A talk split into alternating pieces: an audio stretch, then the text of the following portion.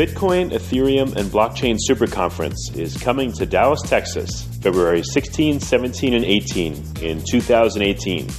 If you know of a better way to get the latest insider knowledge about crypto, to hear directly from the top minds in this field, to interact personally with 800 fellow crypto lovers, hodlers, investors, miners, traders, developers, and founders, then I'd like to hear about it.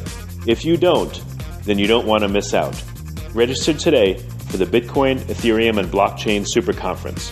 Go to bitcoinsuperconference.com and register today as a super early bird to get the lowest rates on tickets and hotel rooms.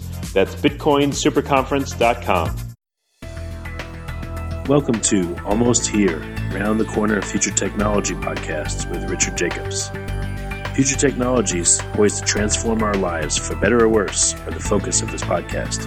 Almost Here means these technologies are now here and starting to be used, or just around the corner, from Bitcoin to artificial intelligence, 3D printing, blockchain, virtual reality, and more.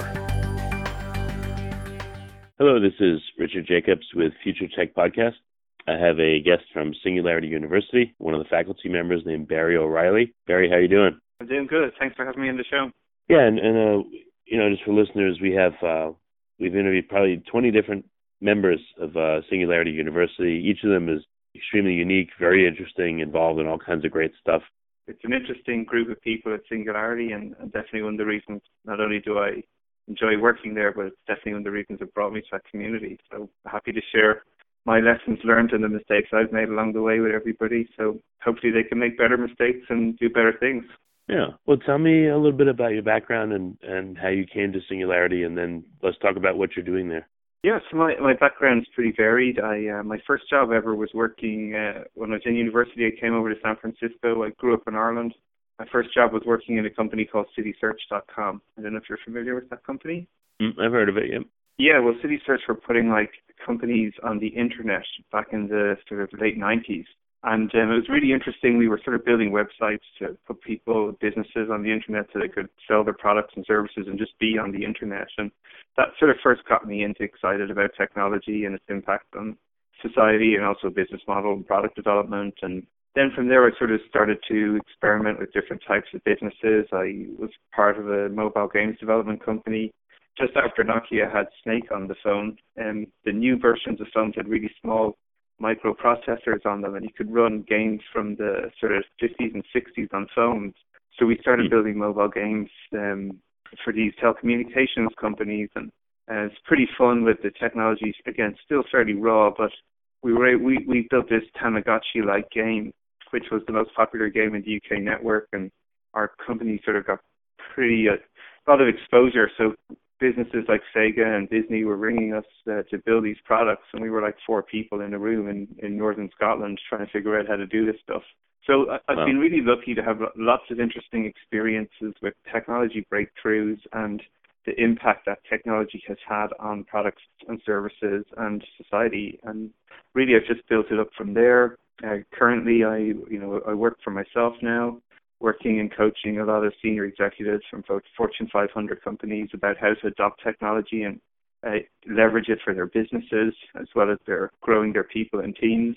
And that's really what brought me to Singularity. I was inspired by the mission to educate, inspire, and empower leaders with exponential technologies, but also address humanity's grand challenge. And, and the, the social impact part of this has always been a huge part for me, uh, which I really enjoy. And um, could enjoy working with Singularity, both on their accelerator programs, executive programs, and uh, symposiums all around the world. So, what are what are some of the grand challenges you're seeing that businesses have when they're looking at or considering new technology? I mean, where is the the breakdown of the problem that you need to help work on? Well, well the the big challenge for most organizations is they're often uh, have a sunk cost fallacy with the technology or the business models that they currently have today. They're so invested in making things work because they've made investments in making them work that it's very difficult for them to sort of break out of their mental paradigm about what the impact of new technologies could have in the way that they serve their customers, they they solve their business model problems and and reach a broader audience. And for most leaders in organizations, the first time when you talk about a new technology, the initial reaction is inertia, or you know they'll they'll believe it when they see it, Um, and and then as we start to see these technology breakthroughs start to happen, you know what we actually really understand is that they need to believe that these things can happen before they can actually see them happening. And um, you know, there's lots of topical things like that happening at the moment. I think cryptocurrencies is probably one of the things that are really starting to gain more traction and visibility for businesses. Um, and they're starting to understand the underlying capability of a blockchain technology and how that starts to help them understand that they can have more efficiencies in their business, that they can have a higher fidelity of information, a trust and sharing of information, which will ultimately lead to faster business decisions for them um, and, and cheaper operating costs. But it's still, all these technologies feel far away, but really, because it's exponential growth, they're much closer than they think. Um, and that's sort of some of the interesting problems you try to help them understand. What technologies? What specific use cases? I mean, you know, can you give me some specifics? Well, like you know, that if we if we sort of build towards, if you think back, um, one of the first exponential technologies I think I was working on in the early 2000s was cloud adoption. You know, previously organizations had to spend millions of dollars on infrastructure that was uh, to host their websites, their services that often was very rarely used. The utility of that investment was very low. Um, and then we had these new introduction of uh, cloud technology, which essentially allowed organizations to hire technology to do a job for them only when they needed it. And they didn't have to pay millions of dollars up front, they paid based on usage.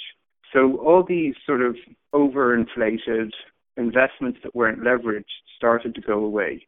You could suddenly pay uh, by the second, by the amount of capacity you needed, and then on demand for services that started to become a utility in themselves. So I, I was building um, a new service for the largest TV station in the UK.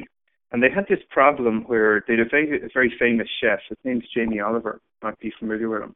And um, every time yeah, at the end of his show, yes, at the end of his show every week, what he used to do was say, you know, if you want to go and get the recipe for for the show today, go to the website now. And their website would go from somewhere in the region of a couple of thousand people to a couple of million people hitting that site at the same time, just after the show ended. And this would cause invariably their website to go down. If they wanted to fix it, it would cost them millions of dollars.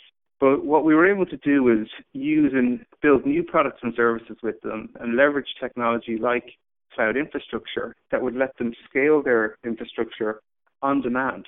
So when they knew that Jamie was going to say at the end of the show, go get my recipe, expand out their capacity on demand for that short period of time and serve all their customers and give them great experiences, let them download the site. And then when 10 minutes later, after everyone had downloaded the recipe, they could scale it back down. Right, so it was it, it optimized the way that they did business, delivering great outcomes for their customers, made it more efficient because they were only spending the money they needed to at the time. Um, but it changed the way that they started to see that technology was a capability of their business rather than a cost center. And th- these are big breakthroughs for companies. Uh, similarly, now I coach a lot of the leadership teams from uh, one of the top biggest banks in America. And how banks have started to adopt this idea of cloud infrastructure to change the way that they deliver to customers, run cheaper, faster, higher quality services is really starting to impact not only the revenue that they're saving, but the speed and quality that they're delivering new products and services. So this this, this is stuff that was happening in the 2000s. You know, following that, I, I started to get into um, the Internet of Things. I'm, I'm, a, I'm a big advocate of when these new technologies come out, it's important that you experiment with them and understand their capabilities. And for most businesses, they're afraid to experiment. They're afraid to trial and learn and make mistakes. And and use the information they've learned from their experiments to improve the products and services that they want. And so the interesting thing necessarily is not so much the technology, but it's the way that it helps you solve a customer problem in a very different way. And so you hear too much of the buzzword about what the technology is and not enough of the capability it delivers. And um, Internet of Things is quite an interesting one. Uh, I was working with um, a company in Germany. They're the fourth largest coffee producer in the world, and they wanted to build a Internet of Things coffee machine. And and for most people, that sort of sounds a little bit redundant. And why why would I make a coffee based on my phone? But there's interesting nuances start to happen when you have connectivity to devices because these devices start to become your eyes, your ears. They start to constantly learn um, about what and usage patterns of where people use your products, what times they use the products at, what locations are more likely to buy a certain type of coffee bean and use it in their machine. So they can start to optimize all sorts of their business, like everything from how the shelves are stocked in the local grocers right through to the type of beans and offers that they make uh, to their customers. So they're constantly building better services and products for them.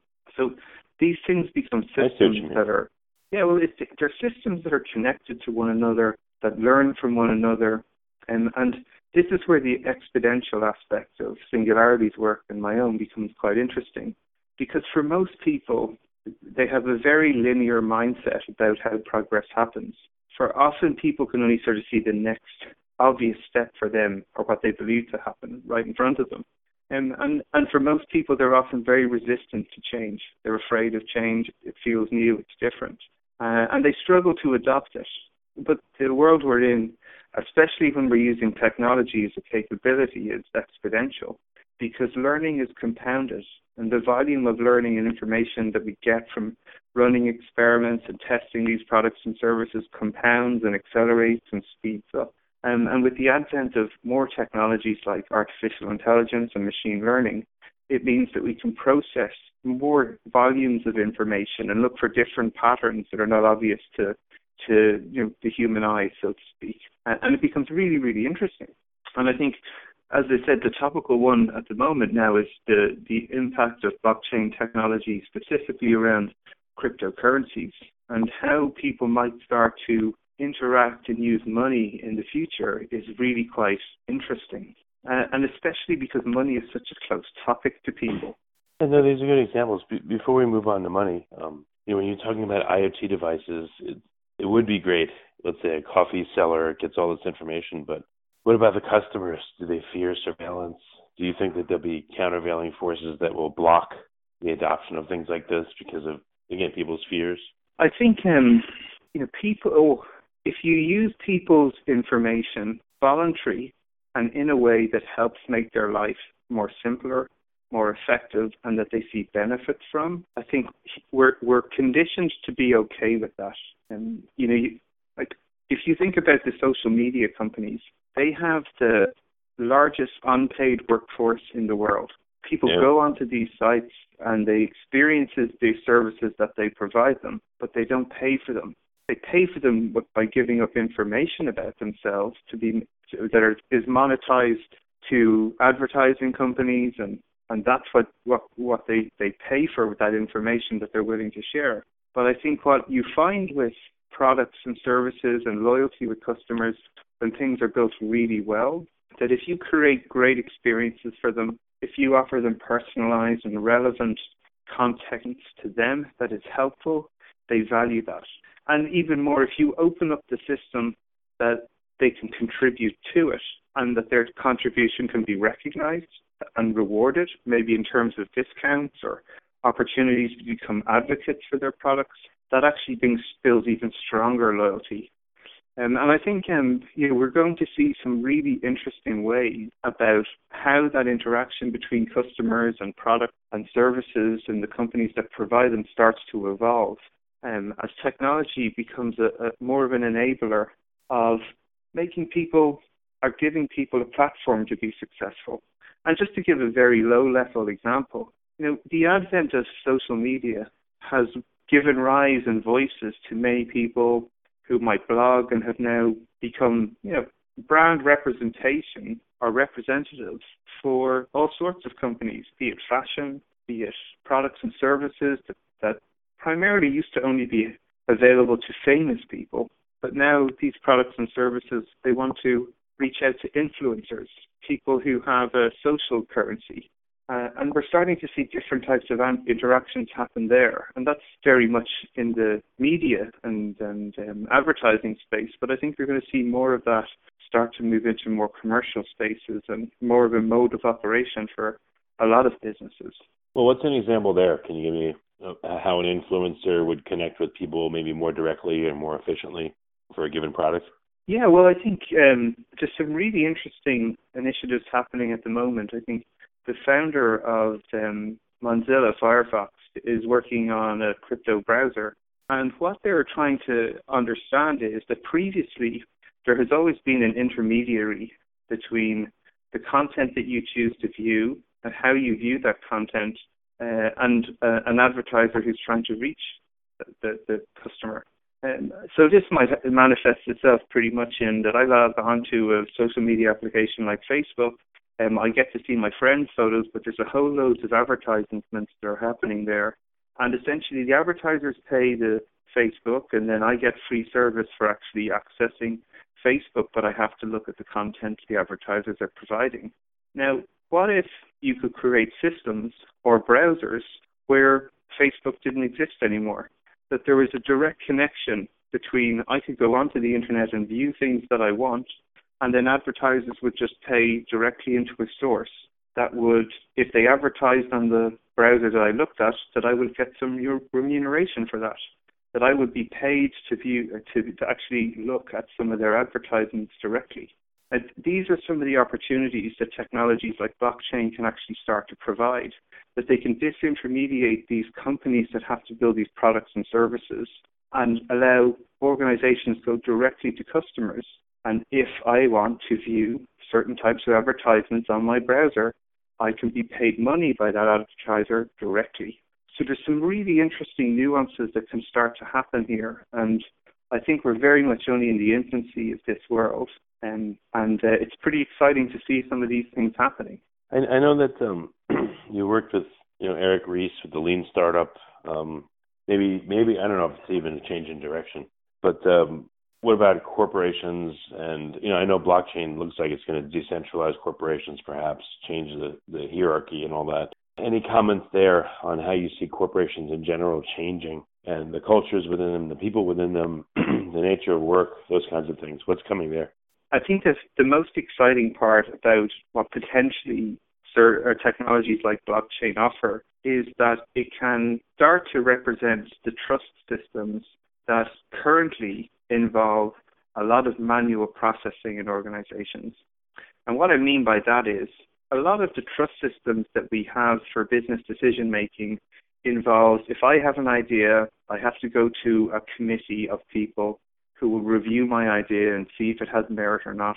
And if they're happy with that, that idea and they believe that I'm a worthy person or character, then they might sign sign off that, that we could potentially invest some money in this, but they might have to ho- ha- go to another board before things get signed off and reviewed. And if that board was happy, and eventually a decision will be made and I'll be allowed to progress and, and move forward with my idea and start to hopefully do some innovation in the business. There's a lot of bureaucracy systems in place to manage trust. And, and that's slow and it takes time and there's people involved in it and it's expensive to get decisions made. And this is one of the challenges for most businesses. It's not that they don't have the ideas, it's that the decision making process to allow people to innovate and move and sign off on things is so slow. Now, when you start to think about how technology could replicate that decision making process, how technology could be used to look at my history and credibility as an individual in the organization and the types of work that I have done or the other pieces of work I had had signed off or succeeded or not, or decision making forums about whether we should sign off on something or it should be done or it should be moved could be automated this is the type of capability that blockchain can start to, uh, to actually um, augment, if not displace, because all this all the information that you might need to understand about who somebody is, whether they're trustworthy or not, whether they should be trusted with an investment, whether they're likely to repay things, all of that information will start to be available to people in a technology system that's open, that's transparent, and can be accessed. So a lot of this human sort of bureaucracy and checks and balances starts to become automated, which becomes really powerful then when you start to think about if we want to start make, to make decisions at speed, that if we want to actually start to unlock innovation in organizations and let people, when they have ideas or opportunities to innovate their business, put them out there and have an automated system that could do the governance checking, it means that we can start to move faster uh, at higher fidelity and at greater speed. And I think these are some of the more interesting use cases for businesses is how can they start to automate a lot of the bureaucracy in their organization and use a system of trust like the blockchain will provide that will allow them to make decisions faster, more frequently, and at any moment in time, the optimal solution for what they might need to do. And that's quite exciting for me and the kind of businesses I'm working with, especially when you start to think about financial services and the amount of governance and slowness of meetings and sign off that's required to get contracts signed, that is required for money to be cleared as it moves from one bank to another and between one individual and another. It really starts to become quite interesting when all of those systems can be automated and decisions can be made in, in milliseconds rather than months. Any downside to this hyperconnectivity and this automated decision making? I think um, you know, the challenges uh, with any automation is it can change very, very quickly the skills and competencies that is required of people in society. Um, and I think we have to be very aware that some people are in a very privileged position where they have an opportunity to constantly reskill and learn and adapt um, their capabilities to the current world that we're operating in. Uh, for many people, it's very difficult for them to retrain, to try new skills, to develop themselves, or they're not given, companies don't give them opportunities to create spaces for them to do that.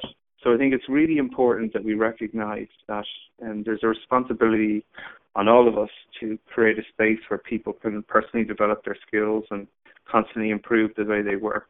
Uh, and especially when they're in organizations, there's a responsibility on those organizations to make that space for them.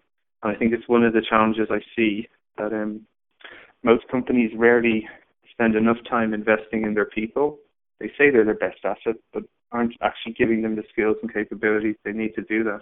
Um, and I think that's one of the challenges we face is this, this sort of increase in innovation and automation. People have to learn how to learn again, and and companies need to give them the support and the opportunity to do that. So what's um what kind of timelines are we looking at for some of these innovations? You know, blockchain, for instance. Uh, when do you see it being used in various companies? You know, in a widespread way. When do you see, um, uh, you know, these some of the new technologies that are out there that are really promising? Uh, you know, customers experiencing them or companies using them en masse.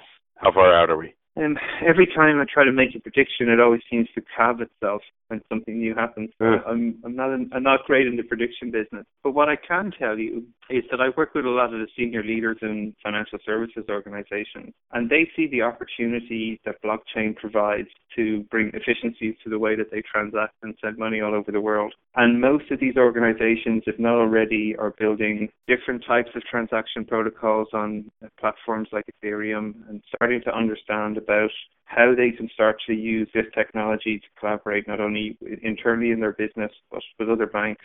I think um, I'm currently part of a, a early stage consortium that's going to focus specifically on open banking standards. So more and more what we're seeing, especially in Europe, is that all banking data is going to become democratized.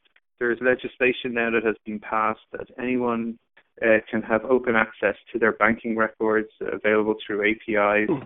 which means businesses are going to be able to start to build small products and services on top um, of these existing sort of infrastructure that the banks already provide, and they're going to have to make their data available to them.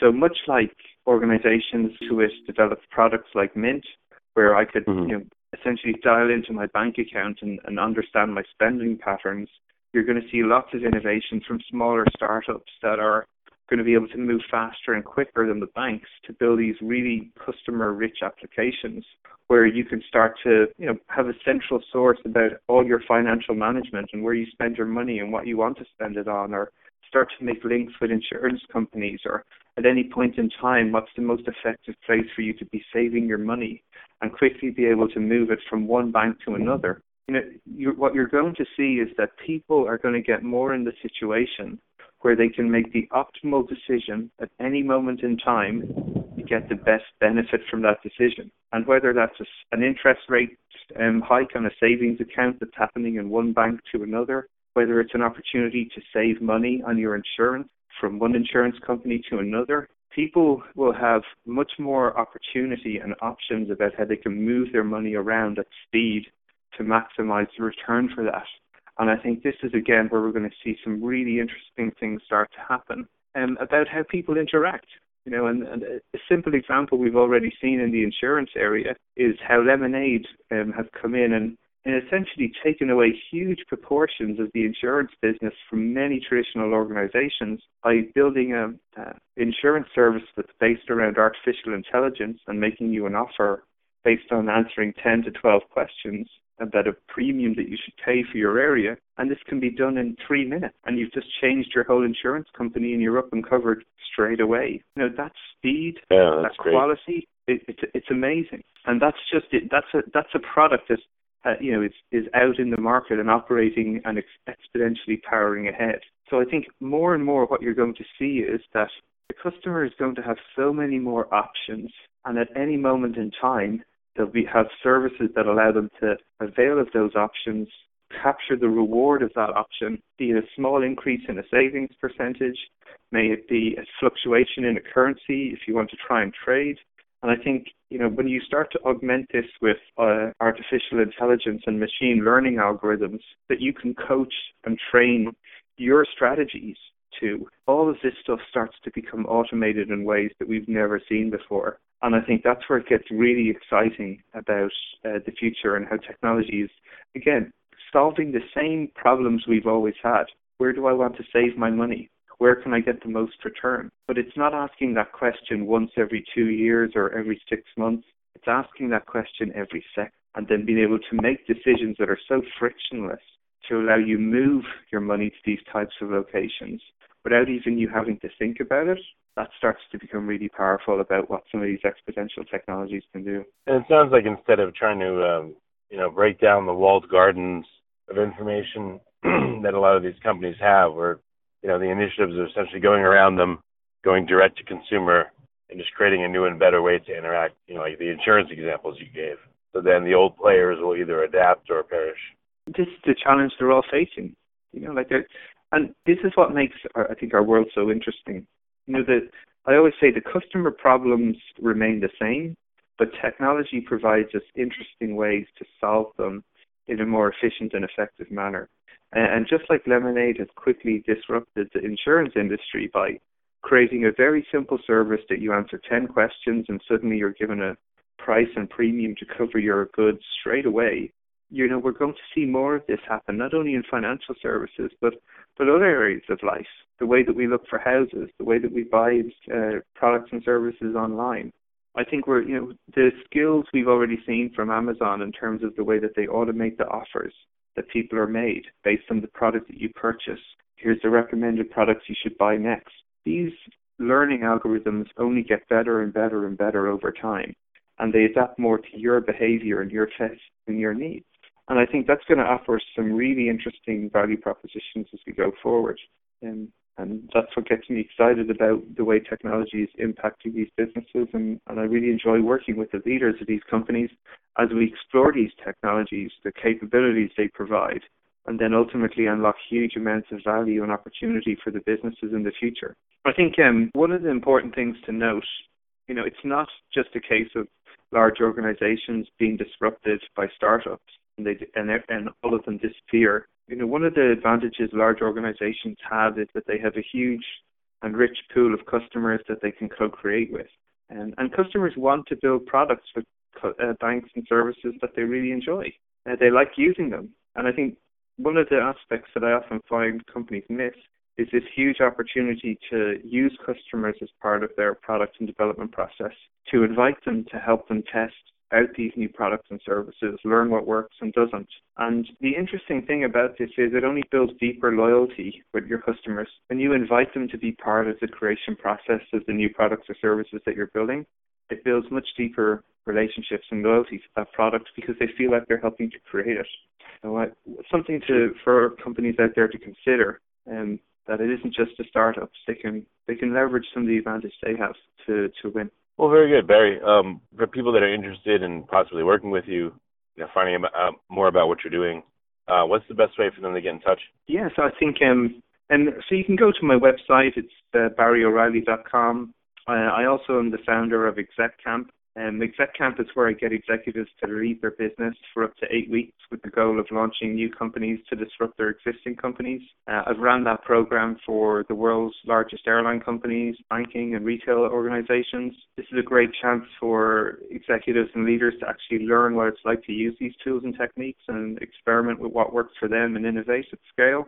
So they're the simplest ways and also available on Twitter at uh, Barry O'Reilly. Okay, very good. Well, Barry, thanks for coming on the call. I really appreciate it. And uh, you're the leanest, meanest uh, guy in the industry that I've heard from. So thank you. Thanks very much. The Bitcoin, Ethereum, and Blockchain Super Conference is coming to Dallas, Texas, February 16, 17, and 18 in 2018. If you know of a better way to get the latest insider knowledge about crypto, to hear directly from the top minds in this field, to interact personally with 800 fellow crypto lovers, hodlers, investors, miners, traders, developers, and founders, then I'd like to hear about it.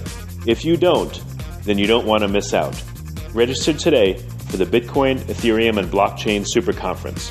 Go to bitcoinsuperconference.com and register today as a super early bird to get the lowest rates on tickets and hotel rooms. That's bitcoinsuperconference.com. You have been listening to Almost Here, Around the Corner Future Technology podcast with Richard Jacobs. Subscribe to this podcast, post a review to discover more future technologies that are poised to transform our lives for better or worse, such as Bitcoin, artificial intelligence, 3D printing, blockchain, virtual reality, and more.